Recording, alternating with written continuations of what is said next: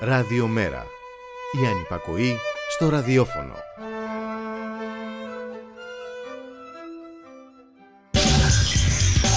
Μεταβάσεις. Η εκπομπή κίνησης ιδεών του Κέντρου Μετακαπιταλιστικού Πολιτισμού.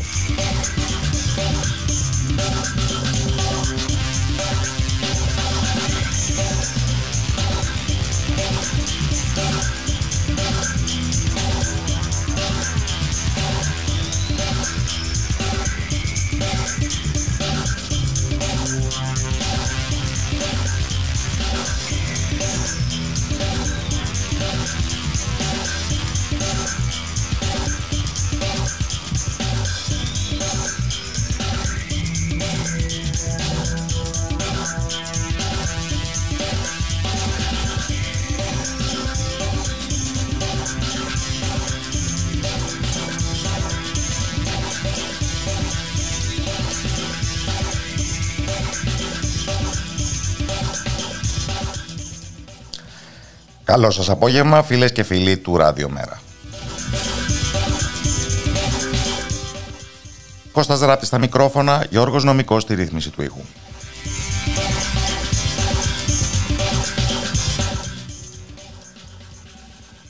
Για το εβδομαδιαίο ραντεβού μας με την κίνηση ιδεών στην εκπομπή μεταβάσεις του Κέντρου Μετακαπιταλιστικού Πολιτισμού. Που εκτάκτος αυτή τη φορά μεταδίδεται η μέρα πέμπτη εξ αναβολής. Όπως προφανώς δεν ήταν δυνατόν να γίνει την ε, κανονισμένη ημέρα χθες λόγω των απεργιακών κινητοποιήσεων ενάντια στο αντεργατικό νομοσχέδιο. Και πλέον ατυχώς νόμο του κράτους. Και λόγω της ολότελα συμβολικής μπροστά στις προκλήσεις αλλά πάντως για τον υποφαινόμενο δεσμευτικής τετράωρης τάσης εργασίας της ΕΣΥΑ.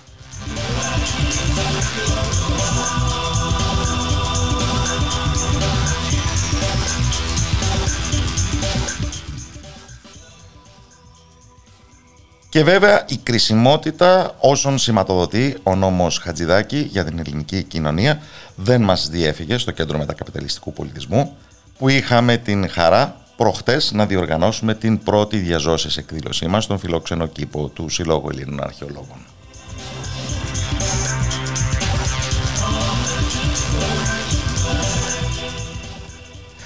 με εκλεκτούς προσκεκλημένους από τον οποίο τις τοποθετήσεις θα πάρετε μια γεύση στη συνέχεια της εκπομπής.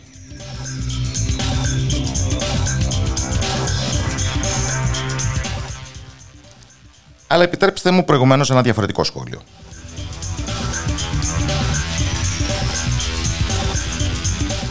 Από την πλευρά και κάποιου που κάθεται μπροστά σε ένα ραδιοφωνικό μικρόφωνο.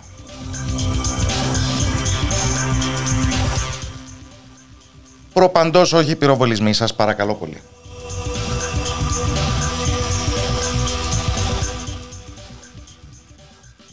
Τους ρητορικούς πυροβολισμούς τους οποίους αρέσκονται τα μεγάλα ονόματα των διεθνών μέσων ενημέρωσης μη συνειδητοποιώντας ότι τα πειρά μπορούν πολύ εύκολα στον κόσμο που ζούμε να γίνουν και πραγματικά.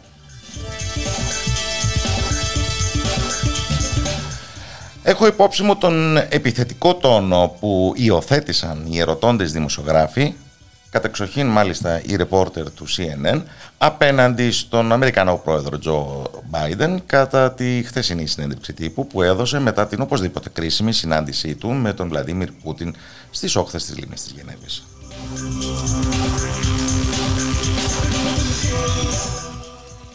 Μια τόσο ωραία σκηνοθεσία φανταστείτε σε ανοιχτό χώρο που συμβολίζει και τους ανοιχτούς ορίζοντες των Ηνωμένων Πολιτειών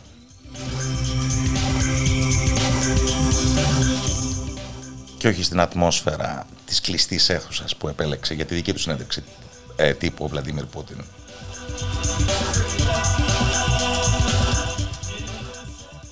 Και μπροστά σε ένα κοινό φίλιων δυνάμενων κρίνουμε από το ότι σε αντίθεση με την συνέντευξη Πούτιν οι απεσταλμένοι μέσων ενημέρωσης της άλλης πλευράς, εν προκειμένου Ρώσοι δημοσιογράφοι, είχαν αποκλειστεί. Αλλά από τους δικούς του το βρήκε ο ένικος του Λευκού Οίκου.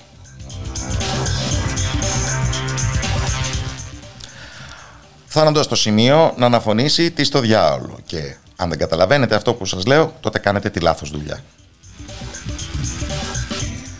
Και θα πρέπει να του δώσουμε δίκιο.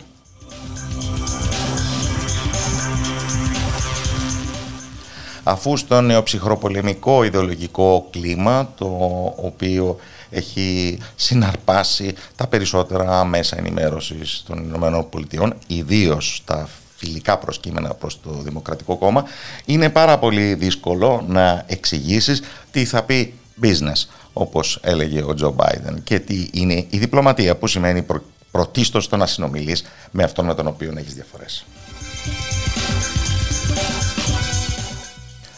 Του έχετε εμπιστοσύνη του Βλαντίμιρ Πούτιν, αν δεν την αντιμεσογράφει. Υπερασπιστήκατε τις αξίες μας. Έχω εκλεγεί για να υπερασπίζομαι τα συμφέροντα του λαού των Ηνωμένων Πολιτειών. Απαντούσε ο πρόεδρος της τόσο ταλαιπωρημένης τελικά αυτής της χώρας. Ταλαιπωρημένης βεβαίως και από την ίδια της την Ήβρη και από το στρατηγικό κενό στο οποίο μοιάζει να έχει βυθιστεί.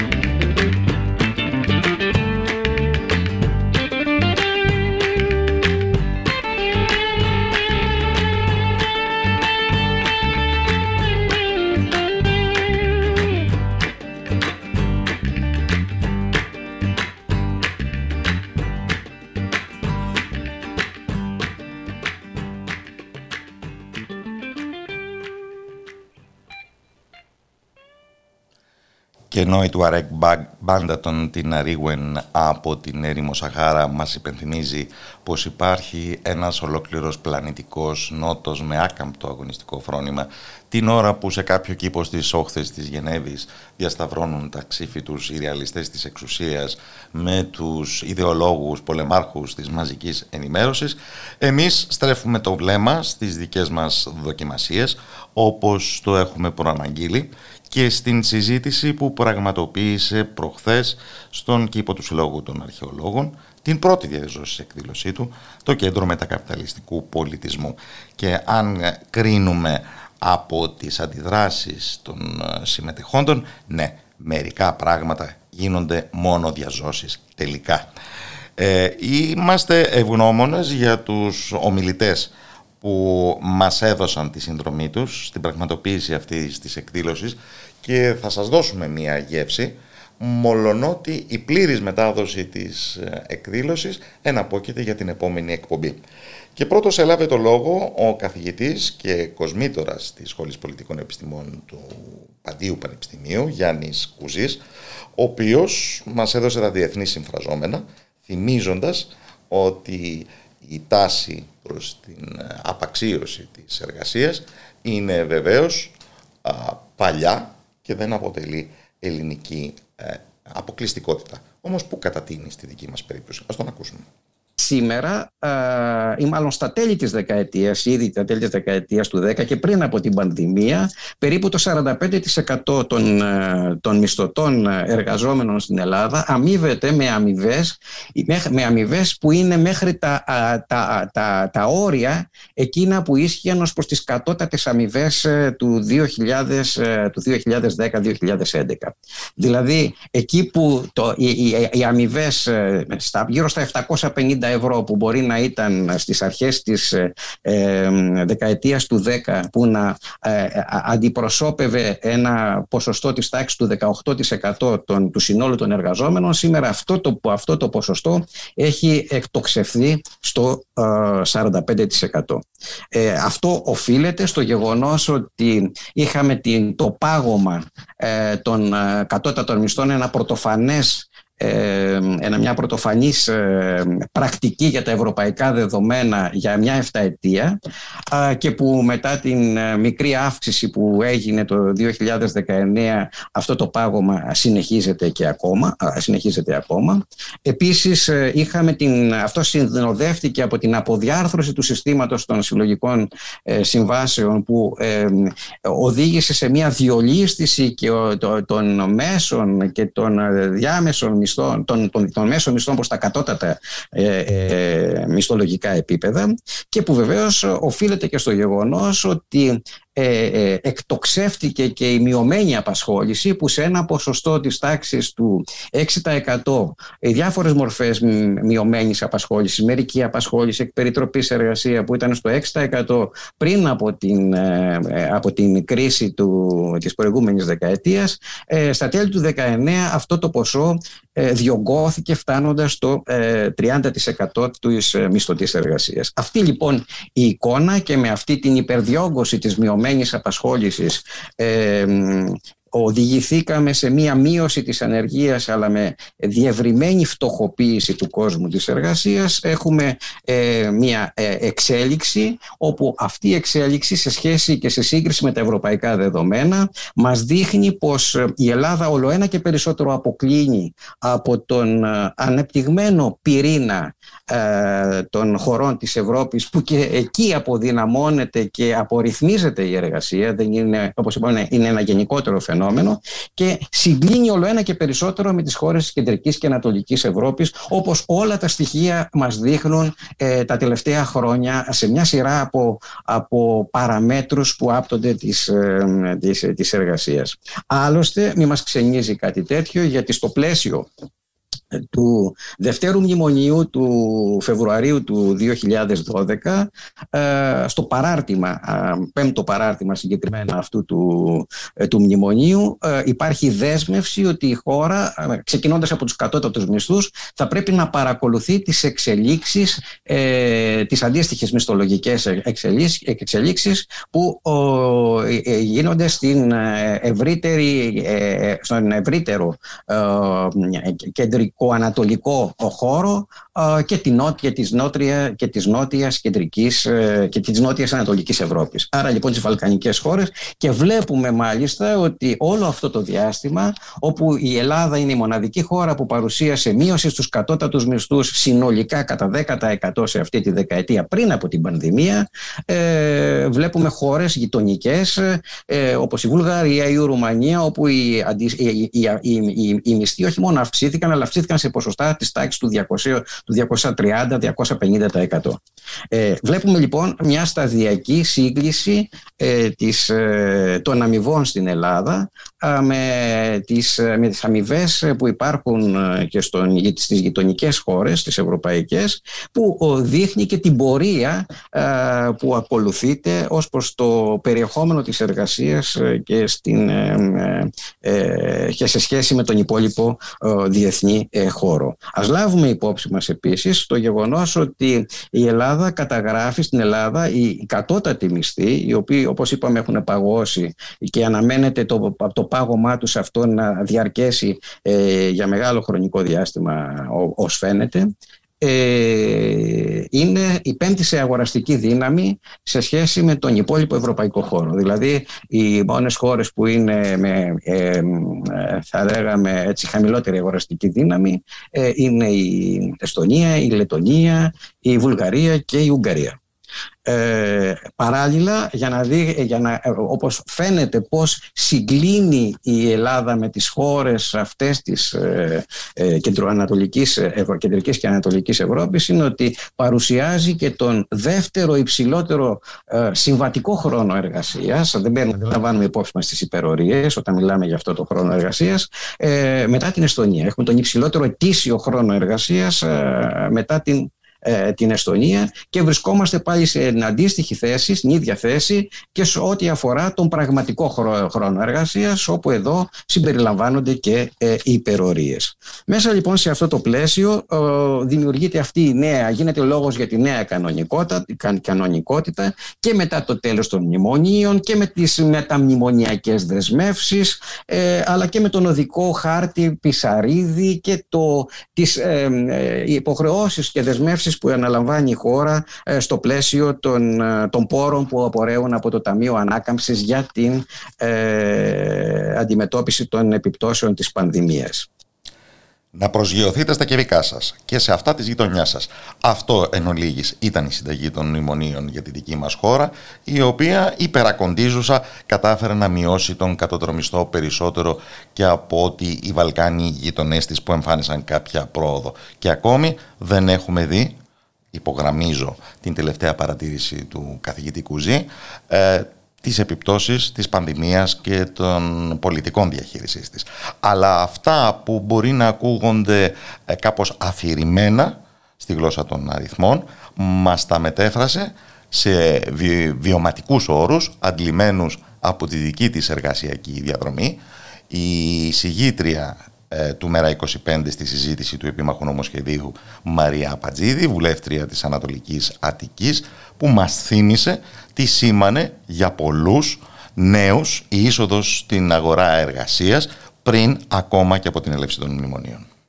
Φανταστείτε ότι οι περισσότεροι από εμάς να, είχαμε φτάσει να πάμε και σε, στο νοσοκομείο, όντως. Κρίση πανικού, άγχος, πάρα πολύ. Κάθε φορά που συζητάει ο διευθυντής σου να κάνεις το κάτι παραπάνω, να πας σε ένα κατάστημα που είναι στην άλλη άκρη της Αθήνας, να δουλέψεις παραπάνω ώρες, ήταν στάνταρ ότι θα το έκανες, γιατί διαφορετικά ένιωθες ότι θα απολυθείς, οπότε δεν μπορούσες να το αντέξεις όλο αυτό.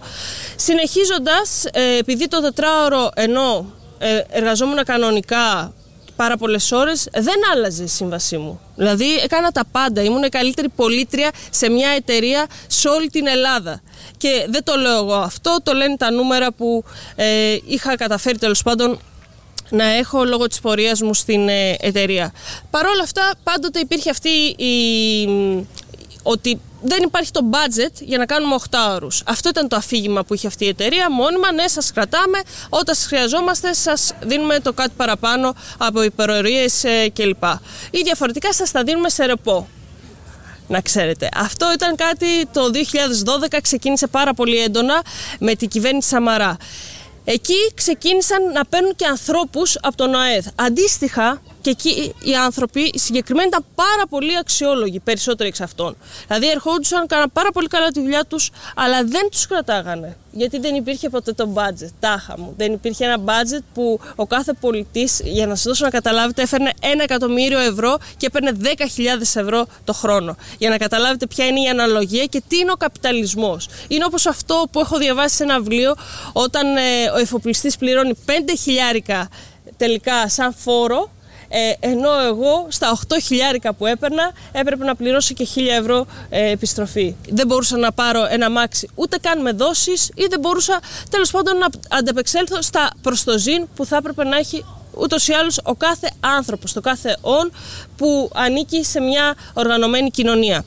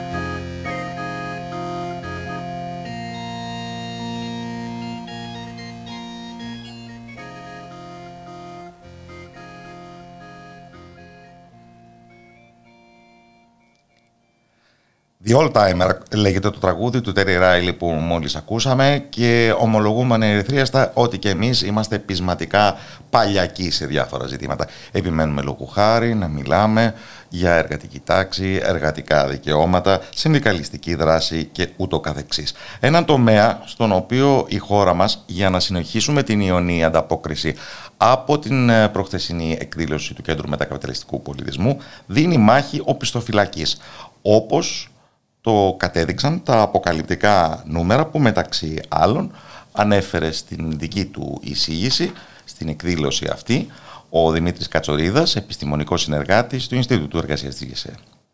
Σύμφωνα λοιπόν με, με την επεξεργασία των στοιχείων, φαίνεται ότι η μεγαλύτερη παρουσία των απασχολουμένων μισθωτών που υπάγονται στην εργατική τάξη, το τονίζω αυτό γιατί δεν υπάγονται όλοι οι μισθωτοί στην εργατική τάξη,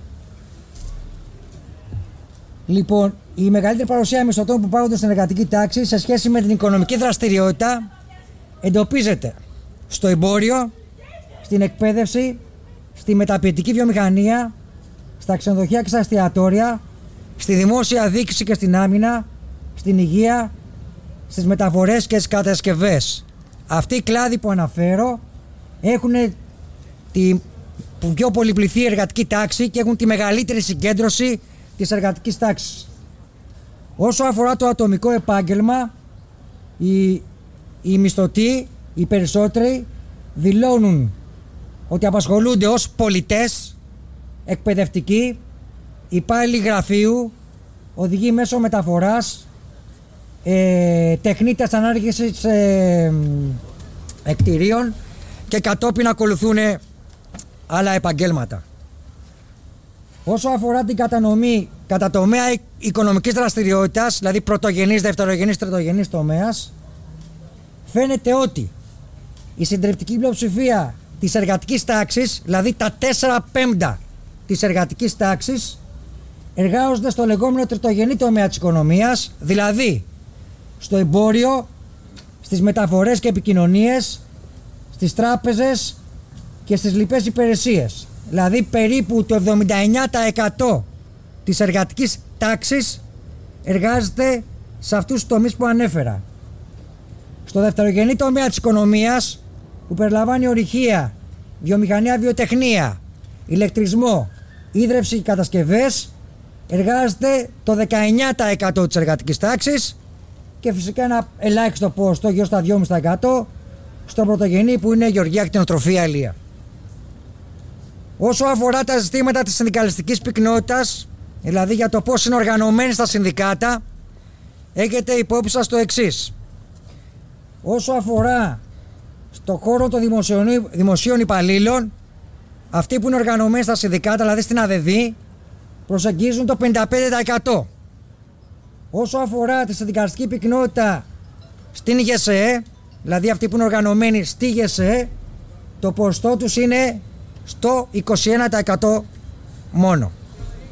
Όμως, το μεγαλύτερο ενδιαφέρον παρουσιάζεται όταν η συνδικαλιστική πυκνότητα, δηλαδή για το ποιοι είναι οργανωμένοι στα συνδικάτα, αρχίζει και εξειδικεύεται σε επίπεδο κλάδων οικονομικής δραστηριότητας. Εκεί θα δούμε τα εξής αποκαλυπτικά στοιχεία. Τη μεγαλύτερη συνδικαλιστική πυκνότητα την παρουσιάζουν οι ΔΕΚΟ. Δηλαδή, ο τομέας ίδρευσης, η ΔΑΠ δηλαδή, ΔΕΗ, ΟΤΕ, ΕΛΤΑ. Τα ποστά είναι περίπου από, 70, από 57% μέχρι 88-89%. Δηλαδή μιλάμε υψηλά ποστά οργάνωσης στα συνδικάτα αυτά των ΔΕΚΟ. Μετά τις ΔΕΚΟ ακολουθεί ο κλάδος του πετρελαίου και του φυσικού αερίου με συνδικαλιστική πυκνότητα 69% και οι τράπεζες με 56% περίπου συνδικαλιστική πυκνότητα και μετά έρχονται όλοι που μπορεί να έχουμε στο νου μας μεταφορών, ε, ε, μετάλλου, κατασκευών κτλ. Ενδιαφέρον όμως έχει ο κλάδος τροφίμων και ο κλάδος του εμπορίου. Γιατί έχει ενδιαφέρον, όσο αφορά τον κλάδο τροφίμων και επισητισμού, δουλεύουν περίπου 260.000 εργαζόμενοι και από αυτούς ψηφίζουν μόνο 13.000. Ποσοστό οργανωμένων στο χώρο, στον κλάδο τροφίμου και επιστημισμού είναι μόνο 5% από τους 260.000 εργαζόμενους σε αυτόν τον κλάδο. Μιλάμε για πολυπληθή κλάδο. Ο άλλος κλάδος που επίσης είναι πολύ μεγάλος, του εμπορίου και της παροχής υπηρεσιών, που συγκεντρώνει περίπου 580.000 μισθωτούς, που εκφράζονται κατά κύριο λόγο στην Ομοσπονδία Ιδιωτικών Υπαλλήλων Ελλάδας, ψηφίζουν μόνο από τους 580.000 28.000 μισθωτοί. Δηλαδή η συνδικαστική πυκνότητα, η οργανωμένη δηλαδή στην Ομοσπονδία Ιδιωτικών Υπαλλήλων είναι μόνο 5%. Δηλαδή οι δύο οι μεγαλύτεροι κλάδοι της οικονομίας με τη μεγαλύτερη απασχόληση έχουν τη, χαμηλή, τη χαμηλότερη συνδικαλιστική πυκνότητα. Και αν αυτό σας φαίνεται μια εικόνα οπισθοδρόμησης, ο Βλάσης Μισός, ερευνητής του ΚΕΠΕ, στην δική του εισήγηση στην προχθεσινή εκδήλωση του ΜΕΤΑ, μας εξήγησε ότι πρόκειται ακριβώς για την πραγματικότητα του εξυγχρονισμού όπως αυτός παρουσιάζεται τις τελευταίες δεκαετίες. Και τέλος πάντων όπως είναι συμβατός με τη θέση της χώρας στο διεθνή καταμερισμό εργασίας όπως νοείται και τροποποιείται στο υφιστάμενο ευρωπαϊκό πλαίσιο. Φαίνεται ότι τουλάχιστον από το 1985 δεν είναι τυχαία ημερομηνία, συμβαίνουν σημαντικές εξελίξεις εκείνη την περίοδο στη δική μας οικονομία με το πρώτο σχέδιο οικονομικής προσαρμογής των, της τότε εξυγχρονιστικής πτέρυγας της τότε κυβέρνησης προωθείται σιγά σιγά διάταξη τη διάταξη, τροπολογία την τροπολογία μία διαρκής ευελικτοποίηση θα λέγαμε των εργασιακών σχέσεων. Δηλαδή δεν είναι κάτι καινούριο. Αυτό το νομοσχέδιο όπως είπε και ο κύριος Κουζής έρχεται για να βαθύνει, να επισφραγίσει περαιτέρω, να προχωρήσει κι άλλο ένα ξύλωμα που έχει συμβεί στις εργασιακές μας σχέσεις εδώ και πάρα πολλά χρόνια και που σήμερα γίνεται σιγά σιγά και συνείδηση. Διαβάζω σε ένα ε, μέσο που δεν θέλω τέλος πάντων να το αποκαλύψω, το οποίο όμως το εκτιμώ ότι αυτό το νομοσχέδιο του κυρίου Χατζηδάκη, της κυβέρνησης τέλος πάντων, ή ακόμα καλύτερα του ΣΕΒ, ο οποίος προωθεί αυτή την ιστορία του συγκεκριμένου νομοσχεδίου, ότι αυτό το νομοσχέδιο είναι δίθεν εξυγχρονιστικό. Κατά τη δική μου την άποψη, αυτό το νομοσχέδιο είναι πλήρως εξυγχρονιστικό. Είναι αμυγός εξυγχρονιστικό, πουρο, καθαρό. Δεν είναι ούτε δίθεν, ούτε περίπου, ούτε ο εξυγχρονισμός μπορεί να φανεί στο συγκεκριμένο ως καλός και κακός. Και το λέω αυτό διότι θα πρέπει λιγάκι να θυμόμαστε ή τέλος πάντων να κατανοούμε κατά τη δική μου τη γνώμη ότι ο εξυγχρονισμός προκύπτει ως αποτέλεσμα μιας θεωρίας της δεκαετίας του 60 που δεν έχει σημασία πια να σχολιάσουμε εδώ αλλά προκύπτει ως μια διαδικασία μετασχηματισμού της δικής μας οικονομίας έτσι ώστε να προσωμιάσει, να μοιάζει σιγά σιγά με τις οικονομίες των βιομηχανικά προηγμένων χωρών. Λέγοντας ομοιάσει με αυτά τα πρότυπα δεν υπονοώ ότι το σχέδιο, το διεθνές σχέδιο για την δική μας εξαρτημένη οικονομία ήταν ποτέ να γίνουμε βιομηχανικό κέντρο. Το ζήτημα και το αίτημα πάντοτε ήταν η ελληνική οικονομία να είναι συμβατή με τα βιομηχανικά κέντρα τα οποία στην περίπτωση της Ευρωπαϊκής Ένωσης είναι πολύ πολύ συγκεκριμένα. Χωράμε λοιπόν εμείς ως οικονομία σε αυτή την κοινή αγορά μέσω των εξυγχρονιστικών επιταγών βάζοντας μπροστά και διαρκώς και συνεχώς αλώνοντας τις εργασιακές σχέσεις. Οι, οι προεκτάσεις της θεωρίας του εξυγχρονισμού, της πολιτικής, των προταγμάτων του εξυγχρονισμού είναι πάρα πολλές. Είναι κοινωνικές προεκτάσεις, πολιτικές, πολιτισμικές προεκτάσεις που αφορούν βεβαίως και το συγκεκριμένο κέντρο που είμαστε, μας φιλοξενεί σήμερα. Αλλά υπάρχει και κάτι το οποίο είναι βαθιά οικονομίστικο, αν μου επιτρέπετε.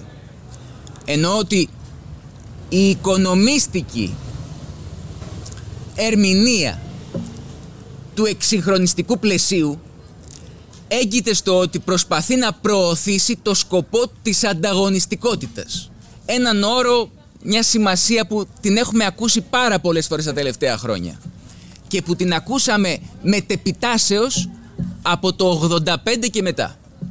Έγινε πρόταγμα η ανταγωνιστικότητα για τη δική μας περίπτωση. Τώρα, για να βάζουμε λίγο νόημα στις λέξεις, η ανταγωνιστικότητα κρύβει μέσα της ένα βαθύ δίπολο. Είναι μια σχέση μεταξύ παραγωγικότητας της εργασίας, το πόσο έντονα θα εργαζόμαστε, πόσο πολύ θα επιμικίνεται ο εργασιακός μας χρόνος. Αυτό λοιπόν που λέγεται παραγωγικότητα της εργασίας, από τη μία μεριά και από την άλλη, ο ονομαστικός μισθός. Αυτά που τέλος πάντων ο εργαζόμενος θα πάρει στο τέλος της ημέρας στην τσέπη του. Η σχέση αυτή παραγωγικότητα από τη μία, ονομαστικός μισθός από την άλλη, στην Ελλάδα έχει υποστεί κατακρίμνηση. Δηλαδή και το ένα εντείνεται, η παραγωγικότητα της εργασίας. Μας έλεγε η κυρία Πατζίδη για τις πολύ ώρες εργάσιμες ημέρες της. Εντείνεται και περαιτέρω λοιπόν μέσω αυτού του νομοσχεδίου που κατατίθεται και από την άλλη μεριά ο ονομαστικός μισθός, το διαθέσιμο εισόδημα των εργαζομένων ολοένα και μειώνεται. Σήμερα το λένε και brain drain το ακούω, δεν μου αρέσει καθόλου όρος σε μένα brain drain. Είναι οικονομική μετανάστευση αυτό που συμβαίνει. Αυτό που συνέβαινε και το 60, συνέβαινε και τη δεκαετία του 20. Δεν μπορούμε να ξεχνάμε, να ξεχνάμε την μεταναστευτική παράδοση αυτού του τόπου όπου πάλι επέλασαν παρόμοιες πολιτικές και συνέβησαν έτσι ώστε να εκτονωθεί το επίπεδο ανεργίας αυτής της χώρας.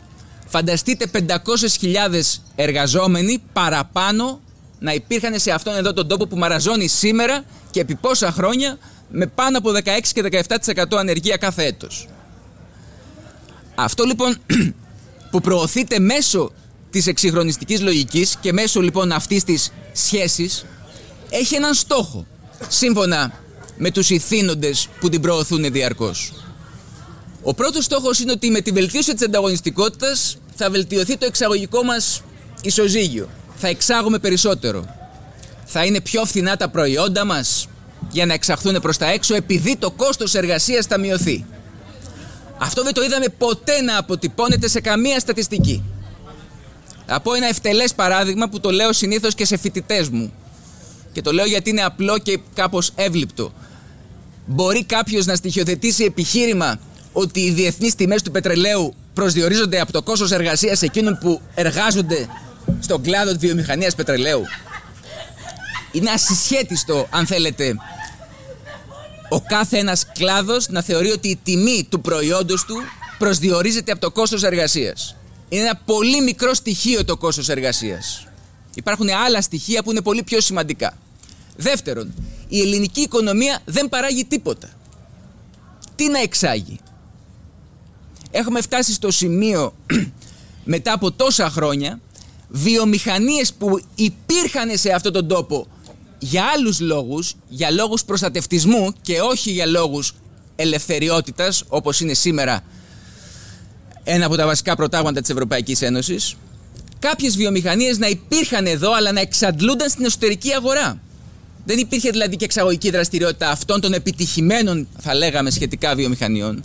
Σήμερα αλώνεται όλο ένα και περισσότερο η μεταποίηση, η βαριά βιομηχανία που δεν υφίσταται καθόλου πλέον, αλλά ακόμα και τα αγροτικά προϊόντα είναι ευτελείς οι τιμές τους που διαπραγματευόμαστε σε διεθνείς αγορές. Αυτός λοιπόν είναι ένας από τους λόγους που ενταχθήκαμε σε αυτό το διεθνή καταμερισμό εργασίας. Ο ρόλος μας εδώ είναι διότι προωθείται ένα συγκεκριμένο πρότυπο αναπτυξιακό που έχει ως στόχο το τουριστικό προϊόν.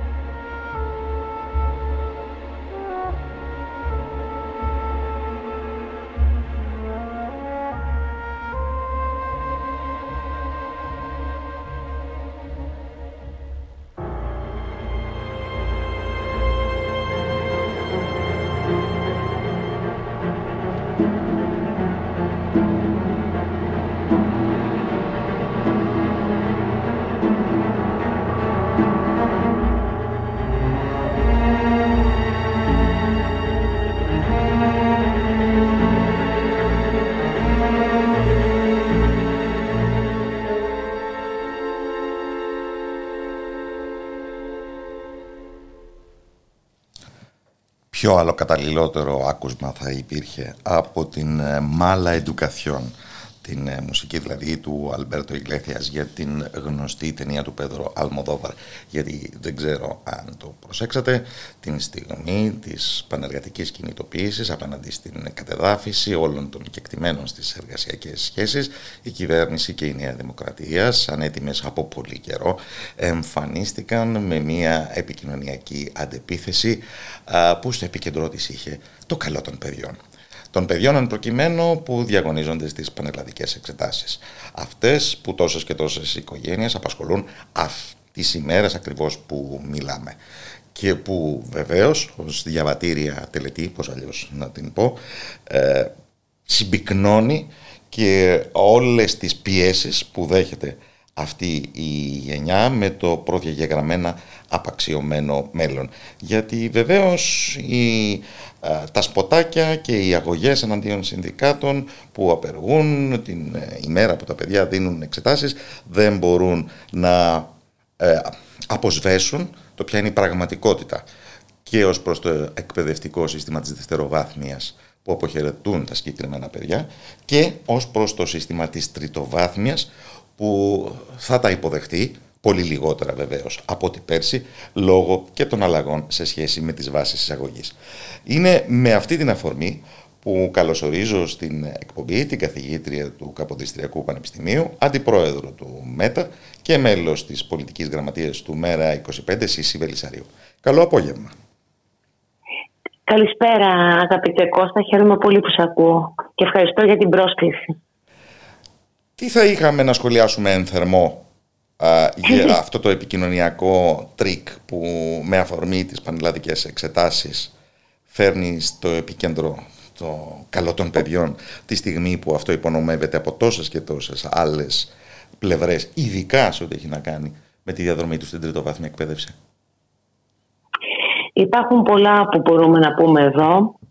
Ε, πρώτα-πρώτα η κυβέρνηση ενεργοποιεί ένα κοινωνικό αυτοματισμό που είναι γνωστός και από προηγούμενες κυβερνήσεις και είναι μια, ένας δοκιμασμένος μηχανισμός ε, ώστε να προκληθεί ένας εμφύλιος στο κοινωνικό σώμα της χώρας ε, μεταξύ κοινωνικών ομάδων. Ε, και με ευκαιρία αυτή, όπως πολύ σωστά είπες στο εισαγωγικό σου, ε, θέλει να ε, τελειώνει μια και καλά με το συνδικαλισμό και τους συνδικαλιστές τους, οποίους έχει αμαυρώσει συστηματικά και αυτή η κυβέρνηση και ε, άλλες κυβερνήσεις που προηγήθηκαν. αυτό είναι το πρώτο. Δηλαδή θέλει να φέρει σε αντιδιαστολή το καλό των παιδιών με, με τον κακό και διεφθαρμένο συνδικαλισμό. Ε, το δεύτερο ε, αφορά το γεγονός ότι θέλει να αποκρύψει ότι ουσιαστικά ε, ξεκινάει μια μεγα μεταρρύθμιση στον χώρο της τριτοβάθμιας εκπαίδευσης που είναι συγκρίσιμη μόνο με τον νόμο Διαμαντοπούλου του 2011. Όχι μόνο αντί αλλά και μέγα. Γιατί; Μέγα. Διότι αξιοποιεί και πιστεύω ότι θα αξιοποιήσει ακόμη περισσότερο ε, τις ε, ρυθμίσεις εκείνου εκεί του νόμου ε, ο οποίος ναι μεν είχε μια πολύ μεγάλη ε, αποδοχή στο βουλευτικό σώμα, ελάχιστοι το καταψήφισαν τότε. Ε, στην πραγματικότητα όμως ποτέ δεν υλοποιήθηκε στην πράξη και αυτό το λέω διότι ο αναμενόμενος νόμος, ε, νέος νόμος πλαίσιο της Κεραμέως θα αξιοποιήσει ε, στοιχεία όπως τα Συμβούλια Ιδρύματος και πάρα πάρα πολλά άλλα, καταργήσει συλλογικών σωμάτων, διοίκηση κτλ. κτλ. Και ε, προς το χειρότερο. Ο νόμος ε, Διαμαντοπούλου δεν υλοποιήθηκε πλήρως λόγω αντιστάσεων ναι. ή λόγω των δικών του αντιφάσεων; Και από τα δύο. Ε, και εξαιτίας του ότι υπήρχαν σοβαρότατες αντιστάσεις από το ενωμένο τότε σώμα της ακαδημαϊκής κοινότητας ενώ διδάσκοντες, διοικητικοί και ε, φοιτητές ε, και είχε και εσωτερικές αντιφάσεις. Για παράδειγμα, πούμε, τα περίφημα συμβούλια ιδρύματος τα οποία αποτελούνται υποτίθεται από ε, ε, μεγάλα ονόματα κυρίως από το εξωτερικό επιστημόνων από το εξωτερικό που ουσιαστικά υποκαθιστούσαν τη σύγκλιτο και τα εκλεγμένα όργανα ε, δεν είχαν καμία γνώση των ιδιαίτερων συνθηκών του ελληνικού πανεπιστημίου και της χώρας. Άρα ήταν αδύνατο να εξασκήσουν διοίκηση. Αυτό είναι ένα πράγμα. Ε, από την άλλη, για να συνεχίσω και λίγο τη σκέψη μου και όπως πολύ σωστά είπες πιο πριν, ε, αυτή η προπαγάνδα θέλει να αποκρύψει το γεγονός ότι 25 με χιλιάδες, με περίπου 30.000 παιδιά θα μείνουν εκτός ε, των πανεπιστημίων ε, με ένα σύστημα, ε, τονίζω, κατα, κατακτηρίων εξετάσεων που τι σημαίνει ότι κατατακτήρες εξετάσεις σημαίνει ότι κάποιος μπαίνει αναλόγως με, με, το, με τη δυσκολία των θεμάτων. Έτσι, ε, είναι πάρα πολύ σαφές. Αν για παράδειγμα ας πούμε ήταν ε, πανδύσκολα τα θέματα, λέω ένα σενάριο, έτσι, το οποίο όμως δείχνει και την λογική των κατατακτηρίων, ε, ενδεχομένως τα περισσότερα παιδιά να μην μπαίνανε. Στο βαθμό που η βάση εισαγωγής είναι ένας αριθμός σταθερός, το ποσοστό εισαγωγής τελικά είναι μια στρόφικα που την κρατάνε οι σχεδιαστές του διαγωνισμού κάθε χρονιά. Απο, Απολύτως και τώρα πια το ελέγχει και το Υπουργείο Παιδείας. Όταν επιβάλλει τα τμήματα ε, με το ζόρι ε, να θεσμοθετήσουν ε, ε, εισαγωγικές βάσεις, ε, πώς το λένε, ΕΒΕ, τις λεγόμενες ΕΒΕ, το επιβάλλει είναι πρώτη φορά που με τέτοιο παρεμβατικό τρόπο το Υπουργείο επιβάλλει από το πάνω αυτού του τύπου τη στρόφικα που περιγράφεις τώρα πολύ σωστά. Και τι θα λέγαμε σε όσους θα αντέτειναν ότι αυτό είναι μέτρο εξασφάλισης μιας μήνυμου ακαδημαϊκής ποιότητας και όχι απομαζικοποίησης των σπουδών. Μάλιστα. Ήδη απάντησα με την έννοια των κατακτηρίων και του βαθμού δυσκολίας ότι ε, δεν απηχεί καμία ποιότητα στο βαθμό που ε, κάποιος εισάγεται ανάλογα με το βαθμό δυσκολίας. Αυτό είναι πάρα πολύ σημαντικό να το ξεκαθαρίσουμε.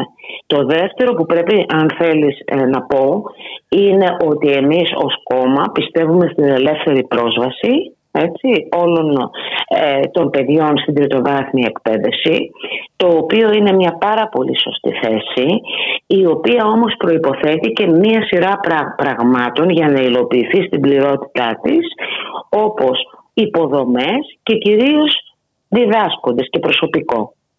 Ε, δηλαδή Βεβαίως ε, ε, το, ε, το ιδανικό μας είναι για μια κοινωνία Κώστα που ε, ε, να το πω ε, και πολύ απλά, ο, όσοι κάνουν χειρονακτική εργασία ή δυνατόν να έχουν πτυχίο πανεπιστημίο. Θέλουμε μορφωμένους πολίτες. Πολίτες με συνείδηση και της ιστορίας και της λογοτεχνίας και των μαθηματικών και οτιδήποτε να είναι μορφωμένοι με συνείδηση ε, της, ε, ε, του ιστορικού γίγνεσθε έτσι ώστε να είναι πολίτες με την πλήρη έννοια της λέξης Να σταθούμε όμως και πάλι στις φετινές πανελλαδικές εξετάσεις όπου καλείται να διαγωνιστεί μία μαθητική γενιά που πιο άτυχη από αυτήν δεν νομίζω να υπήρξε. Αν σκεφτούμε σε τι συνθήκες προετοιμάστηκε λόγω πανδημίας. Αλλά καλείται επίσης να ε, εισαχθεί σε ακαδημαϊκά ναι. ιδρύματα αδίλου μέλλοντος με την πιο κυριολεκτική σημασία στο βαθμό ε, που παραμένουν τα πανεπιστήμια κλειστά για τόσο καιρό ε, και με ασαφή ορίζοντα ε, φυσιολογικής επανέναρξης της λειτουργίας τους ε, χωρίς να έχει απασχολήσει το ζήτημα νομίζω ούτε και τους περισσότερους διδάσκοντες τι θα ήταν μια ασφαλής επιστροφή στα αμφιθέατρα και πώς είναι δυνατόν να παρατείνεται ειδικά για τα πανεπιστήμια όσο σε κανέναν άλλο κλάδο δραστηριότητας της κοινωνικής ζωής αυτή η κατάσταση. Ναι, το έχω πει και δημοσίως και στους φοιτητές και φοιτητριές μου και όχι μόνο ε, ότι ε, η Βουλή και τα πανεπιστήμια είναι οι δύο θεσμοί που παραμένουν κλειστοί. Ε, ε, είναι πάρα πολύ σωστό αυτό που υπόθηκε όμως θέλω να διορθώσω ως προς το εξής. τουλάχιστον όσο αφορά το ΕΚΠΑ έχει εκδηλωθεί το ενδιαφέρον και υπήρχε πίεση να γίνονται διαζώσεις στα μαθήματα όμως αυτό ελέγχεται και αυτό από το Υπουργείο. Με αποτέλεσμα, για παράδειγμα, ε, και οι, οι, το, οι τωρινές εξετάσεις, οι εξετάσεις του Ιουνίου, έτσι, τον, του, του εξαμήνου, έτσι που κλείνει το εξάμεινο, να γίνεται ε, κατά την, το πλήστον ε, εξ και αυτό νομίζω ότι είναι ε, πολιτικά σκόπιμο διότι πραγματικά η κυβέρνηση δεν θέλει να ξαναλειτουργήσουν σε αυτή τη φάση τα πανεπιστήμια διότι γνωρίζει ότι πράγματα όπως η εισαγωγή της ε, αστυνομίας η οποία ε, ε, είναι, είναι σίγουρο ότι θα γίνει από το Σεπτέμβριο και μετά ε, θα έχει άλλου τύπου τύχη από αυτήν που αυτοί έχουν και ενώ η κυβέρνηση έχουν σχεδιάσει τα χαρτιά. Θα υπάρχει αντίδραση γι' αυτό. Θα υπάρχουν αντιδράσεις. Αυτή τη στιγμή βγήκε ο νόμος Κεραμέως που κυοφορείται, υποτίθεται και θα βγει τον Αύγουστο συνήθως, που όλα είναι κλειστά. Μπορεί να υπάρχουν άλλου τύπου αντιδράσεις από τους φοιτητές όπως ε, αυτή που υπήρξε ε, ουσιαστικά για την κατάργηση των παρατάξεων, των φοιτητικών. Έτσι.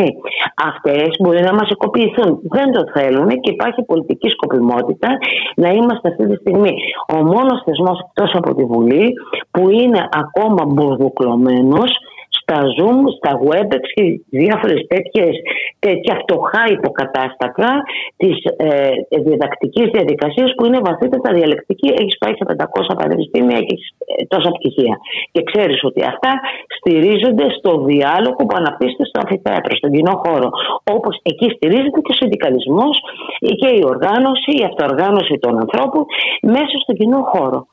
Με άλλα λόγια, μια ολόκληρη φοιτητική γενιά πια, όσοι ναι. έχουν εισαχθεί ας πούμε ναι. τα τελευταία δύο χρόνια βγαίνει ναι. και ακαδημαϊκά και κοινωνικά ακροτηριασμένη προσδόξαν του οράματος μιας ε, λειτουργίας πια με εντελώς ιδιωτικο-οικονομικά κριτήρια και στο χώρο αυτό της ανώτατης εκπαίδευσης.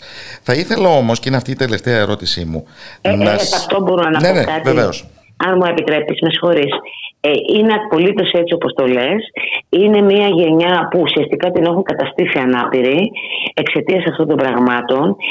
Όλη αυτή η αντιμεταρρύθμιση οδηγεί στην αύξηση του brain drain και δείχνει πόσο υποκριτική είναι η ρητορική περί αριστείας κτλ. Έτσι, γιατί αριστεία συμβαίνει μέσα στη χώρα σου και δημιουργήσει προποθέσει για τις αριστείε και εν πάση περιπτώσει Κώστα είναι πάρα πολύ απλό. Ε, έχει να κάνει με το μοντέλο ανάπτυξης αυτής της κυβέρνησης που ουσιαστικά τι είναι, μετατρέπει τους Έλληνες, τους νέους Έλληνες σε ευέλικτους εργαζόμενους γκαρσόνια των ξένων. Προκατάλαβαμε πλήρως την ερώτηση που είμαι έτοιμος να κάνω. Πώς δηλαδή το θέμα που μας απασχόλησε προηγουμένως στην εκπομπή και έχει να κάνει με τα εργασιακά συντεριάζει με αυτό που συζητάμε εμείς τώρα. Και, και νομίζω ήδη δείξαμε το πώς. Ναι. Ε, ε, το, το μέλλον που επιφυλάσσει αυτή η κυβέρνηση στους νέους είναι να γίνουν τα γκαρσόνια της Ευρώπης ή να είναι επιστημονικό προλεταριάτο, το περίφημο πρεκαριάτο, ε, δηλαδή επισφαλής σχέσης εργασίας, ανίκανο να χαράξει στοιχειοδός ένα μέλλον ε, ανίκανο να μπορέσει να διασφαλίσει τα συμφέροντά του έρμεο στον κάθε εργοδότη. Αυτό είναι το μοντέλο ανάπτυξης της νέας δημοκρατίας. Ή να τους μετατρέψει δια της μετανάστευσης σε αιμοδότες των οικονομιών άλλων ισχυρών ευρωπαϊκών κρατών που δεν έχουν επενδύσει τίποτα στην κατάρτισή τους. Απολύτως όπως συμβαίνει κατά κόρον με τη Γερμανία και τη Βρετανία μέχρι πριν από τον Brexit. Και σε κλάδους εχμής όπως η ιατρική κτλ. Ναι. Βεβαίως. Ιατρική, μηχανική, μηχανολόγοι, ηλεκτρονικοί υπολογιστές. Μεγάλη ζήτηση. Και ακριβές ε, ειδικότητες. Το ελληνικό δημόσιο βεβαίως. πανεπιστήμιο τη παρήγαγε. Βεβαίως με τα δικά μας χρήματα και με ένα υποστελεχωμένο πανεπιστήμιο στο βαθμό που πεισματικά αυτοί οι άνθρωποι αρνούνται και αυτή είναι η συνέχιση της ε, πολιτικής του ΣΥΡΙΖΑ ο οποίος το δικαιολογούσε ως απότοκο των μνημονίων να γίνουν προσλήψεις νέων διδασκόντων στα πανεπιστήμια με αποτέλεσμα να, να, να συνταξιοδοτούνται σοριδών συνάδελφοι και να μην ανανεώνεται το πανεπιστήμιο με νεότερους επιστήμονες που θα δώσουν νέο αίμα. Αριστεία, αριστεία. Ευχαριστώ θερμά την καθηγήτρια του Πανεπιστημίου Αθηνών, αντιπρόεδρο του ΜΕΤΑ και μέλος της πολιτικής γραμματείας του ΜΕΡΑ25, Σύση Βελισάριου. Καλό απόγευμα από το Ράδιο ΜΕΡΑ. Ευχαριστώ. ευχαριστώ πολύ και εγώ Κώστα.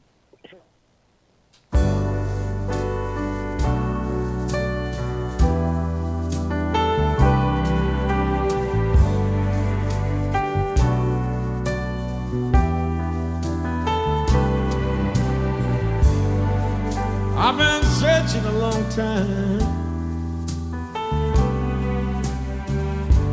Someone exactly like you. I've been traveling all around the world, waiting for you to come through. Someone like you make it all worthwhile. Someone like you, keep me satisfied. Someone exactly like you.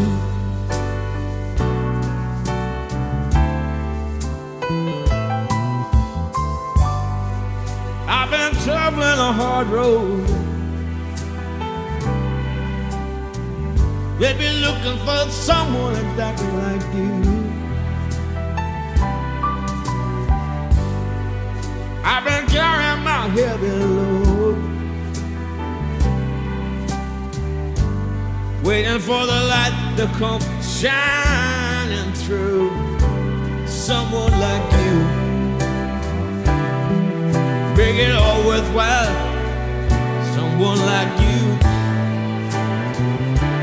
make me satisfied. Someone exactly like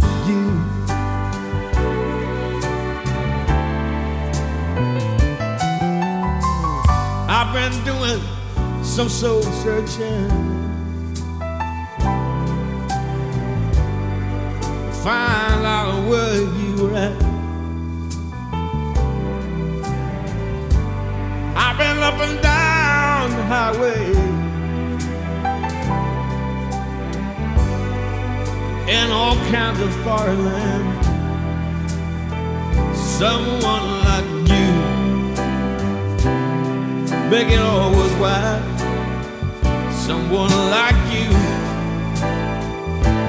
keep me satisfied. Someone exactly like you.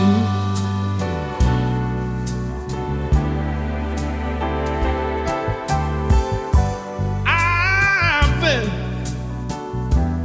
all around the world, marching to the beat of a different drum. Just lately I have realized, maybe the best is yet to come. Someone like you, make it all worthwhile. Someone like you, never satisfied. Someone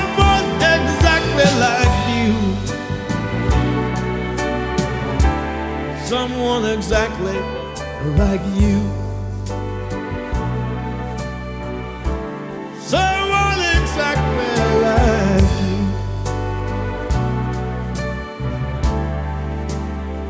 The best is yet to come.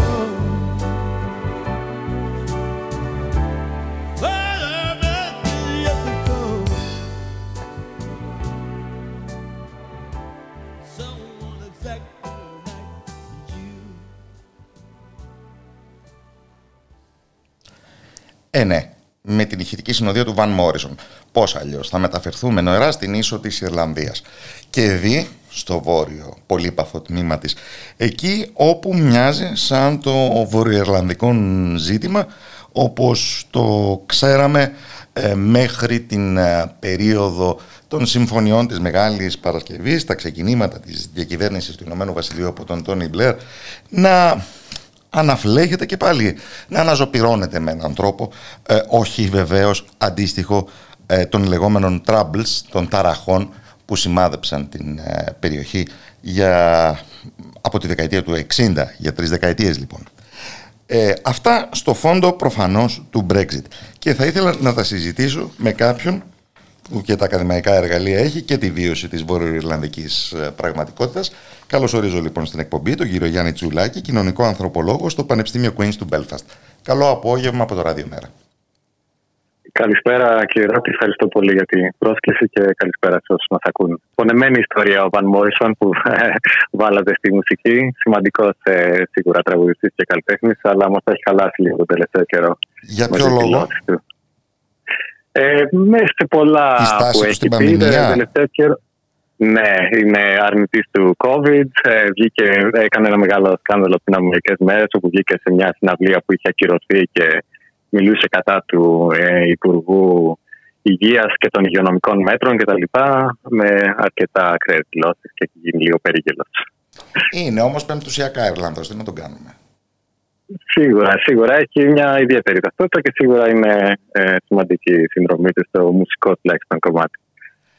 Να προσγειωθούμε λοιπόν στο Όλστερ.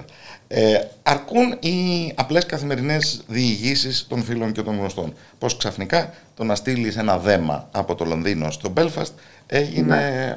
ο, ολόκληρος άθλος; Προφανώς αποτέλεσμα αυτό του ότι ε, η Βόρεια Ιρλανδία παραμένει σε τελωνιακή ένωση με την Δημοκρατία της Ιρλανδίας και άρα την Ευρωπαϊκή Ένωση και όχι με το, με το υπόλοιπο του κράτους στο οποίο πολιτικά ανήκει, δηλαδή το Ηνωμένο Βασίλειο. Ναι, ακριβώς. Αυτό είναι το αποτέλεσμα του λεγόμενου Βόρειο Ιρλανδικού Πρωτοκόλλου που ακόμα βέβαια βρίσκεται σε διαπραγματεύσεις μεταξύ Βρετανίας και ε, Ευρωπαϊκής Ένωσης και με τη συμμετοχή της Ιρλανδίας σε έναν βαθμό στις διαπραγματεύσεις, αλλά είναι σίγουρα κόκκινο πανί για πολλούς εδώ στη Βόρεια Ιρλανδία. Και άρχισαν να ξυνώνται οι παλιές πληγές. Πώς αποτυπώνεται αυτό στο πολιτικό σκηνικό της Βόρειας Ιρλανδίας, που τρόμαξε και να αποκτήσει η κυβέρνηση, άλλωστε; Με διάφορους τρόπους. Ε, αποτυπώνεται καταρχάς διαφορετικά ως προς τον κόσμο και, τη, και διαφορετικά κομμάτια του κόσμου και το ποιον υποστηρίζουν και αλλιώς ταυτόχρονα και στο πιο επίσημο πολιτικό περιβάλλον. Ε, θα είδατε στο τέλος της άνοιξης, αρχές του καλοκαιριού, μεγάλες ανατεραχέ, ειδικά στο Μπέλφαστ ε, με τη συμμετοχή και νεαρών αλλά και κυρίως υποκινούμενες από παραστηριωτικές ομάδες όπου ε, Ω αντίδραση προς το πολυελλαδικό πρωτόκολλο, ε, γίνανε πολλές αναταραχές, επεισόδια κτλ. για πολλές πολλά συνεχόμενα βράδια. Ποιοι έξαν το χειρόν αδίκων εν, εν προκειμένου, οι σκληροπυρηνικοί προτεστάντες; Ε, ναι, κατά βάση ναι. Οι λεγόμενοι loyalists, πούμε, οι πιστοί στο θέμα, πιο σκληροπυρηνικοί ε, φιλοβρετανοί, ε, αλλά και, και πάλι κατά βάση υποκινούμενοι από διάφορες ε, σκοτεινές ε, δυνάμεις, ε, παραστηρικτικές κυρίως ε, χαρακτήρα. Ήταν και η εποχή των επαιτειακών παρελασιών τους. Ε, η, η, εποχή αυτή ε, τώρα κυρίως ε, ξεκινάει σε πιο μεγάλο βαθμό. Είναι κυρίως μέσα στον Ιούλιο, από το τέλη Ιουνίου μέχρι το τέλη Ιουλίου. Αυτή είναι η περίοδος που θα τη δούμε ξανά και πιθανότατα να ε, σημάνουμε και άλλες αναταραχές. Θα περιμένουμε να το δούμε αυτό τις επόμενες εβδομάδες. Πιστεύετε ότι αλλάζει η φύση του βορειοϊρλανδικού ζητήματος μετά τον Brexit? Ε, είναι είναι ε, ρεαλιστικό να μιλάει κανείς για προοπτική επανένωση της Ιρλανδίας; Δεν είναι κάτι ε, προς το οποίο σπρώχνει η οικονομικο-κοινωνική πραγματικότητα; Είναι κάτι το οποίο τουλάχιστον φαίνεται πολύ πιο πιθανό και πολύ πιο ρεαλιστικό από ό,τι σίγουρα φαινόταν πριν από 5 ή 6 χρόνια ε, λόγω του Brexit και των ε, εξελίξεων που έχει ουσιαστικά συντελέσει.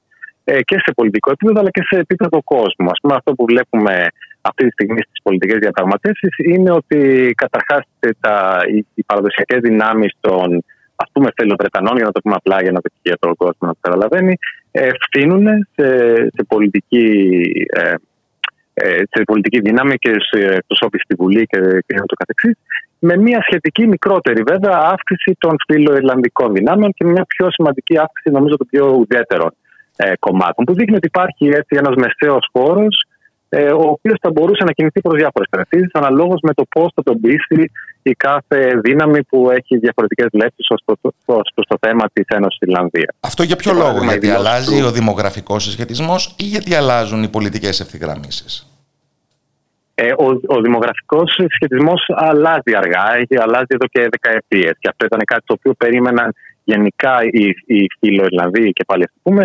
Ε, ότι θα αλλάζει υπέρ των καθολικών, να το εξηγήσουμε. Ναι, ναι, αλλάζει υπέρ των καθολικών σε ένα αργό βαθμό και το οποίο περίμεναν αργότερα ιστορικά να συντελέσει σε μια Ενωμένη Ισλανδία, αλλά αυτό έχει έρθει πολύ νωρίτερα λόγω κυρίως πολιτικών εξελίξεων και λιγότερο δημογραφικών. Πια δηλαδή υπάρχει και σε ένα βαθμό μια ε, ε, αποσυσχέτιση του, της, του θρησκευτικού, της θρησκευτικής ταυτότητας ως προς το ε, ζήτημα της ΕΕ, παρόλο που αυτό παραμένει σημαντικό στοιχείο, αλλά υπάρχει και ένας σχετικός αποσχετισμό που οδηγεί σε άλλα ζητήματα ε, που δεν έχουν τόσο να κάνουν με τη θρησκεία και πολύ περισσότερο με την πολιτική και τις βλέψει προς το μέλλον. Τι έφερε αυτό τον αποσχετισμό, ε, ένα, ένας μεγάλος ε, ρόλος είναι το Brexit. Ε, και το, το γεγονός ότι η Βόρεια Ισλανδία φαίνεται σε ένα βαθμό απομονωμένη, φαίνεται επίσης να έχει σε μεγάλο βαθμό προδοθεί από το Βρετανικό πολιτικό καταστημένο, ειδικά το συντηρητικό, που πολλοί θεωρούν ε, οι πιο ας το πούμε κεντρό, οι πιο ήπιοι ε, φιλοβρετανοί βλέπουν μια προδοσία από την Βρετανική πολιτική ηγεσία όπου έδωσε ουσιαστικά τη Βόρεια Ιρλανδία ως βορρά στην Ευρωπαϊκή Ένωση ε, για να πετύχει το Brexit για τους δικούς τους εθνικούς λόγους. Και άρα αυτό το Brexit ως εγχείρημα κατεξοχήν του αγγλικού και όχι βρετανικού εθνικισμού. Ναι, κατά βάση. Ναι. Ε, του, του αγγλικού εθνικισμού, ναι, μπορούμε να το πούμε ε, που, ναι, που σε έναν βαθμό θυσία στη Βόρεια Ιρλανδία στις εξελίξεις και τη θυμήθηκε πολύ μετά τη, την, την απόφαση. Ε, και αυτό ε, κάνει πολλούς φιλοβρετανούς να νιώθουν προδομένοι από το Βρετανικό καταστημένο και άρα σε έναν βαθμό να αρχίσουν να νιώθουν πιο κοντά, ίσως σε μια ιδέα Ενωμένη Φιλανδία, αν αυτό τους εξυπηρετεί πολιτικά, οικονομικά και ούτω καθεξής. Τους εξυπηρετεί άραγε είναι δύσκολο να το προβλέψουμε αυτό, ποιον ακριβώς εξυπηρετεί. Είναι δελεαστική η δημοκρατία οποία... της Ιρλανδίας. Αναπτύχθηκε ταχαίως, ε... αλλά γνώρισε και αυτή τη δική της κρίση. Ναι, ε, νομίζω ότι είναι δελεαστική κατά βάση σε αυτή τη φάση ε, σε μία μεσαία τάξη ε, μπορούμε να το πούμε ας πούμε κεντρό, ακόμα και κεντροδεξιά που την ενδιαφέρει η, η, η μια διεθνής ανάπτυξη οικονομική και η ε, πρόσβαση στην ευρωπαϊκή αγορά κτλ. Για εκείνους ε, οι οποίοι δεν έχουν τόσο στεγανά ε, θρησκευτικά ή εθνικιστικά κριτήρια στην επιλογή τους πολιτική, για αυτούς είναι ενδεχομένως. Ε, ε, μπορεί να αποτελέσει σοβαρό κριτήριο να αλλάξουν τις ε, πολιτικές του ως προς αυτό το ζήτημα. Οι συμφωνίες της Μεγάλης Παρασκευής της δεκαετίας του 90 που προπέθεταν την συμμετοχή τόσο του Ηνωμένου Βασιλείου όσο και της Δημοκρατίας της Ιρλανδίας στην Ευρωπαϊκή Ένωση και άρα την εξ αυτού κατάργηση των συνόρων ναι. κινδυνεύουν. Υπάρχει περίπτωση διολίστηση εκ νέου στη βία; Ε, Νο, νομίζω, και αυτή είναι τελείως προσωπική μου άποψη, και να ξεκαθαρίσω ότι και η ακαδημαϊκή μου ιδιότητα, η ιδιότητα που αναφέρατε στην αρχή δεν έχει μεγάλη σχέση με τα βορειοϊλανδικά, δεν είναι το μου αντικείμενο. Περισσότερο έτσι ως ε, πολίτης της χώρας. Ε, έτσι τοποθετούμε. Εμπιστευόμαστε τους ανθρωπολόγους στην ανάγνωση της πολιτικής ακαιρεότητα. Ωραία, χαίρομαι. Ε, νομίζω ότι, ε, ότι κάποιες, κάποιοι από τους φόβους ε, είναι υπερβολικοί. Δηλαδή, η διολύστηση προς τη βία ε, πέρα από έτσι μεμονωμένα χαρακτηριστικά, μεμονωμένα περιστατικά όπως είδαμε έτσι πριν από μερικές εβδομάδες και το καθεξής, νομίζω θα είναι, είναι σπάνια. Περισσότερο είναι νομίζω το, το πολιτικό, ε, ο πολιτικός ας πούμε, ε, οι αναταραχές πολιτικές που γίνονται σε, σε, σε βαθμό ηγεσίας και πολιτεύματος που είναι πιο ανησυχητικές σε έναν βαθμό ε, για, για την πρόοδο της δημοκρατίας και το καθεξής. Δηλαδή και αυτή, αυτή τη στιγμή που μιλάμε, περιμένουμε τα νέα και βλέπουμε τις live εξελίξεις, γιατί αυτή τη στιγμή περιμένουμε αν θα έχουμε κυβέρνηση στην Ολλανδία σήμερα το απόγευμα, για παράδειγμα. Ακόμα δεν έχει, ε, μετά την παρέτηση της ε, Αλήν Φώστερ, που ήταν η πρώτη υπουργός, όπως λέγεται εδώ στο, στην τοπική κυβέρνηση. Και κεντρικά ε, η κυβερνητική εταίρος της Τερέζα Μέη. Ε, ναι, ήταν. Ε, ναι, δεν ποτέ. Ε, και, και πια δεν είναι πρώτη υπουργό της Βορειοϊρλανδία. Ιρλανδία. Και αυτή τη στιγμή υπάρχει ένα κενό ε, ας πούμε, κυβέρνησης, ένα κυβερνητικό κοινό. Και το κρατά πόσο καιρό; ότι θα λυθεί.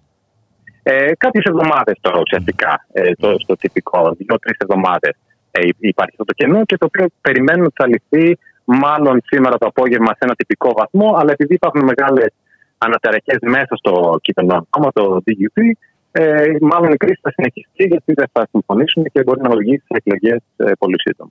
Η τελευταία μου ερώτηση αφορά το πώς έφτασε να απασχολεί τη Βόρεια Ιρλανδία το ζήτημα της Ιρλανδικής γλώσσας, η οποία με τα βίας επιβιώνει στην ίδια τη δημοκρατία της Ιρλανδίας. Αυτό, αυτό είναι ένα πολύ ενδιαφέρον ερώτημα. Το, το ζήτημα της ε, νομοθεσίας στην Ιρλανδική γλώσσα είναι κάτι το οποίο ε, για αρκετά χρόνια συζητιέται, αλλά έχει κυρίως ε, έρθει στο προσκήνιο σε πολύ μεγάλο βαθμό μετά το 2017 και την κατάρρευση της προηγούμενης ε, κυβέρνησης συνεργασίας όπου το Συμφέιν ουσιαστικά άρχισε βέτο και είπε ότι αν δεν νομοθετηθεί η Ιρλανδική γλώσσα, δεν θα υπάρξει ε, επιστροφή στην Ένωση και που είναι απαραίτητη για τη δημιουργία κυβέρνησης μετά της Συμφωνίας της Μεγάλης Παρασκευής. Άρα υπάρχει αυτό το αγκάθι αυτή τη στιγμή, το οποίο και πάλι η προσωπική μου άποψη είναι ότι είναι περισσότερο συμβολικό και θέμα ταυτότητας ε, παρά ε, πρακτικό ζήτημα και κάτι που καίει το, το, το, περισσότερο κόσμο, αλλά προβάλλεται ως ένα ζήτημα το οποίο είναι συμβολικό και, πολύ σημαντικό ιστορικά για πολλούς σίγουρα, μεγάλο μέρος του πληθυσμού, και άρα προβαίνει ως κάτι. Τώρα η τελευταία εξέλιξη είναι ότι η Βρετανική ουσιαστικά κυβέρνηση είπε ότι αν δεν βρεθεί λύση πάνω σε αυτό και αν δεν, δεν νομοθετηθεί η ελληνική γλώσσα, θα παρέμβουν ήδη τον Οκτώβριο και θα το νομοθετήσουν από το Westminster, από την κεντρική κυβέρνηση το οποίο και πάλι είναι κάτι για τους ε, ε, Βρετανού εδώ πέρα που δεν θέλουν να ακούσουν καν τα ζήτημα Ιρλανδικής γλώσσα. Είναι ένα πολύ δύσκολο ζήτημα. Και είναι ένα πρόβλημα βέβαια για προοδευτικά κινήματα στην Ευρώπη τα οποία συνδέονται με μια αυτονομιστική διεκδίκηση. Το βλέπουμε και στους Καταλανούς. Ναι. Πώς το γάτζωμα πάνω από συμβολικούς στόχους κινδυνεύει νομίζω να τους παρασύρει μακριά από το κοινωνικό περιεχόμενο της πολιτικής. Ναι, αλλά, αλλά ταυτόχρονα να μην, να μην ας πούμε, ξεχνάμε ότι αυτά, αυτά τα ζητήματα μπορεί να είναι συμβολικά, αλλά εξαιτίας του ιστορικού βάθους που έχουν και της ε, σημαντικότητας που παίζουν σε, σε έναν βαθμό στη, ε, φαντασία ενός μεγάλου κομματιού του πληθυσμού, μπορούν να, ουσιαστικά να, ε, να επιτελέσουν ρόλους που είναι ε, καθοριστικοί για το, για το πώς θα, θα συνεχιστεί, ειδικά αυτή η συζήτηση ως προς την ενοποίηση της Φιλανδία. Ευχαριστώ θερμά τον Γιάννη Τσουλάκη του Πανεπιστημίου Queens του Belfast. Καλό απόγευμα από το Ραδιομέρα.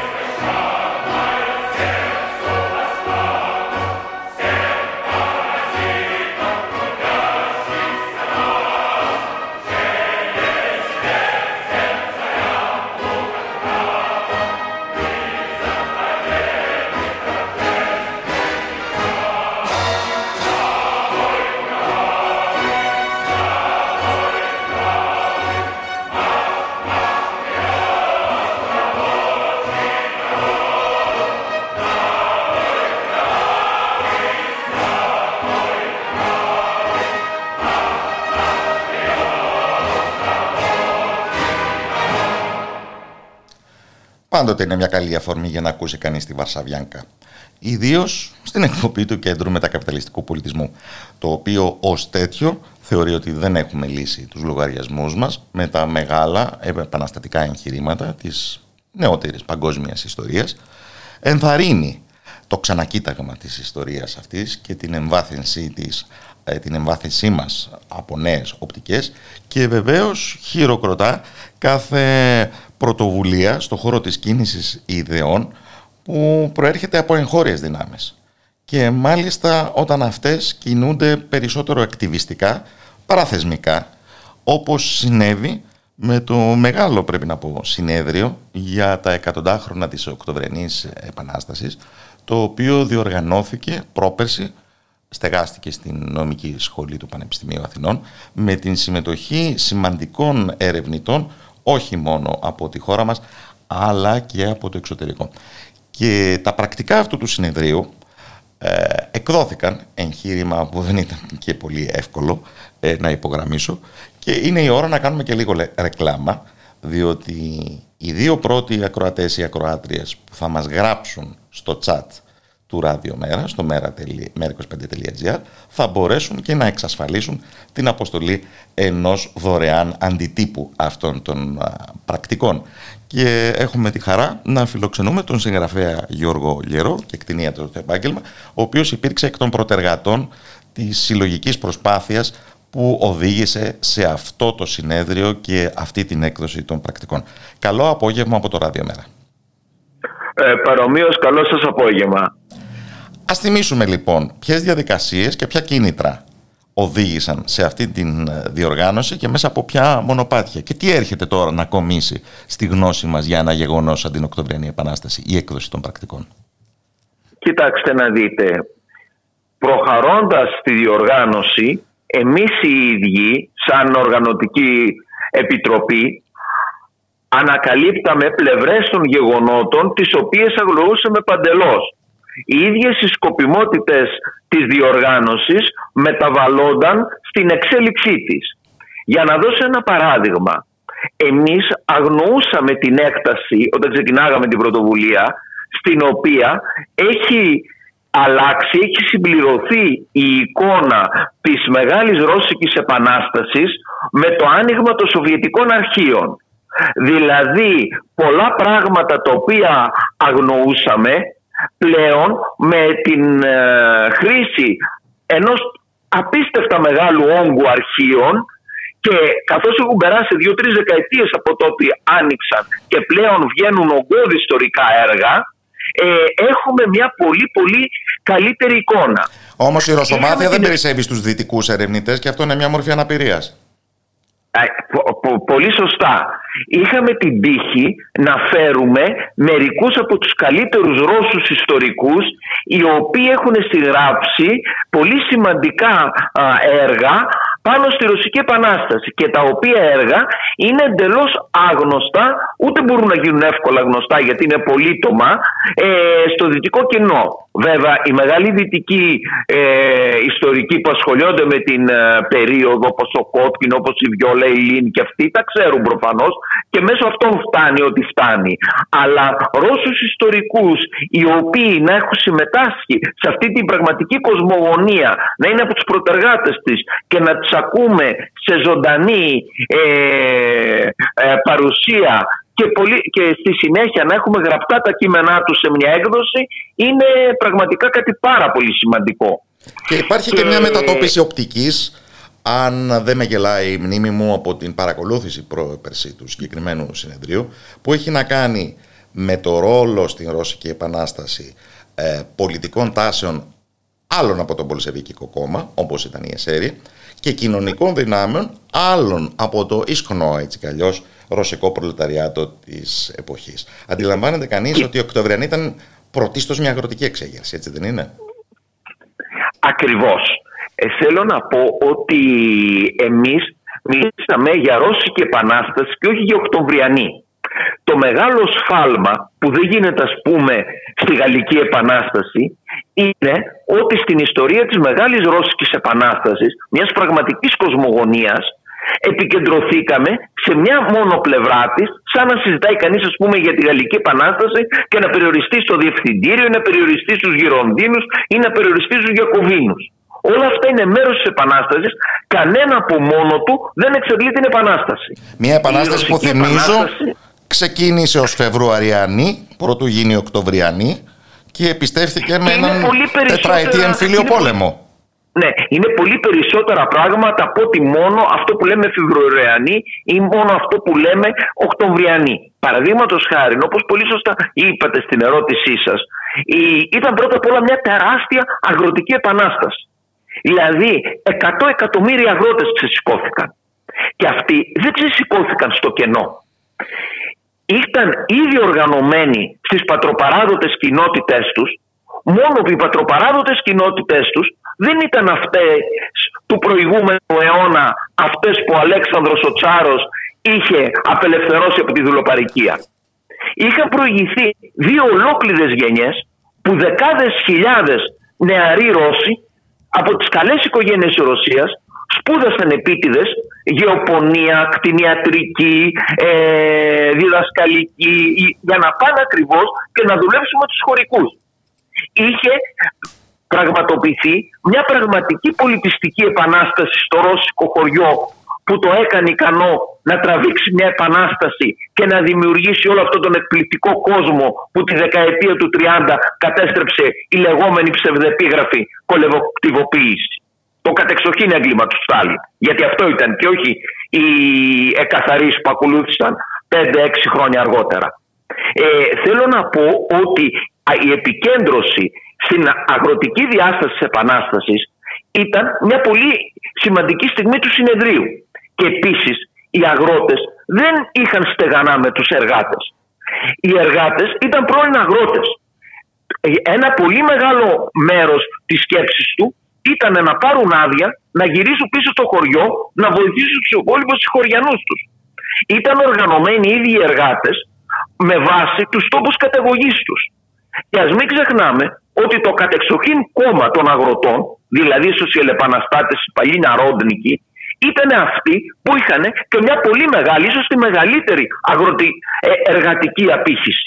Τώρα πια που ξέρουμε τις ε, κομματικές ταυτότητες θα δούμε ότι πολύ περισσότεροι εργάτες βρισκόνταν μέσα στους, ε, ο, να, στους ε, σοσιαλεπαναστάτες Τους εσέρ, παρά, ναι. Παρά τους ε, Μενσεβίκους και τους Μπολσεβίκους που ήταν σε ένα μεγάλο βαθμό κόμματα διανοουμένων.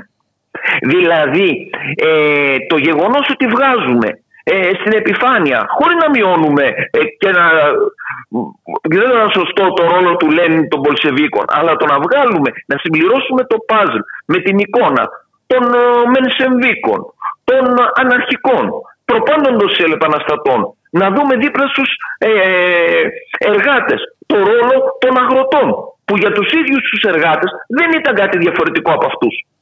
Ήταν σάρκα από τη σάρκα τους. Δηλαδή όταν πέφτει μεγάλη πείνα οι, αγρο... οι εργάτες γυρίζουν στα χωριά τους. Ε, ε, αυτά πρέπει να τα έχουμε υπόψη μας για να αποκτήσουμε την πλήρη διάσταση της Μεγάλης Ρώσικης Επανάστασης που για μας, και αυτό το τονίσαμε στο συνέδριο, δεν είναι κάτι που τέλειωσε. Πρόσφατα διάβαζα μια γνώμη του Ρικέρ που έφερε στη μνήμη ένας φίλος ότι κάθε φορά που ξαναπιανόμαστε με τέτοια γεγονότα στην, ουσιαστικά το, στην ουσία είτε το θέλουμε είτε δεν το θέλουμε ξαναβγάζουμε στην επιφάνεια τις κρυμμένες τους δυνατότητες που δεν εκπληρώθηκαν. Αυτό Ξαναβγάζουμε όμως και είναι- σημερινά ερωτήματα τα οποία δεν αρθρώθηκαν. Ακριβώς. Αυτό, αυτό ακριβώς εννοώ. Αυτό ακριβώς εννοώ. Αυτό ακριβώς εννοώ. Δηλαδή ε, ότι στην πραγματικότητα επικαιροποιούμε τις ε, κρυμμένες τους δυνατότητες για το σήμερα. Ακριβώς τι έχουν να μας πούνε όσον αφορά τι είδους κοινωνία θέλουμε να φτιάξουμε, πού πρέπει να στηριχθούμε και ούτω το καθεξής. Και ενώ εμείς μιλάμε για την άλλη κοινωνία, ο δικός μου νους είναι προσιλωμένος στην κοινωνία της αγοράς και θέτω το ερώτημα που μπορεί κανείς να προμηθευτεί ε, τα πρακτικά του συνεδρίου και να ειδοποιήσω τους αγαπητούς φίλους υπαριθμών Guest 1014 και Guest 38733 να αποκαλυφθούν στέλνοντας όνομα και διεύθυνση στο ραδιομέρα ή τηλεφωνώντας μας στο 210 41 81 650. Πού μπορεί κανείς λοιπόν να τα προμηθευτεί; Τα βιβλία αυτά τα προμήθευεται σε όλα τα μεγάλα βιβλιοπολία και προφορούν κανονικά και φυσικά στο βιβλιοπωλείο του εκδότη, στις εκδόσεις των συναδέλφων στην ε, Καλινδρομή. Ωραιότατα. Ευχαριστώ θερμά τον Γιώργο Λερό. Καλό απόγευμα από το Ράδιο Μέρα. Και εγώ σας ευχαριστώ πάρα πολύ. Και επειδή αρκετά βλογήσαμε τα γενιά μας σήμερα, ώρα να σας αποχαιρετήσουμε με τις μουσικές ενός, μην το ξεχάσουμε, μέλους του Συμβουλευτικού Σώματος του Κέντρου Μετακαπιταλιστικού Πολιτισμού, δηλαδή του Ρότζερ Waters. Καλό σας απόγευμα, να είστε καλά.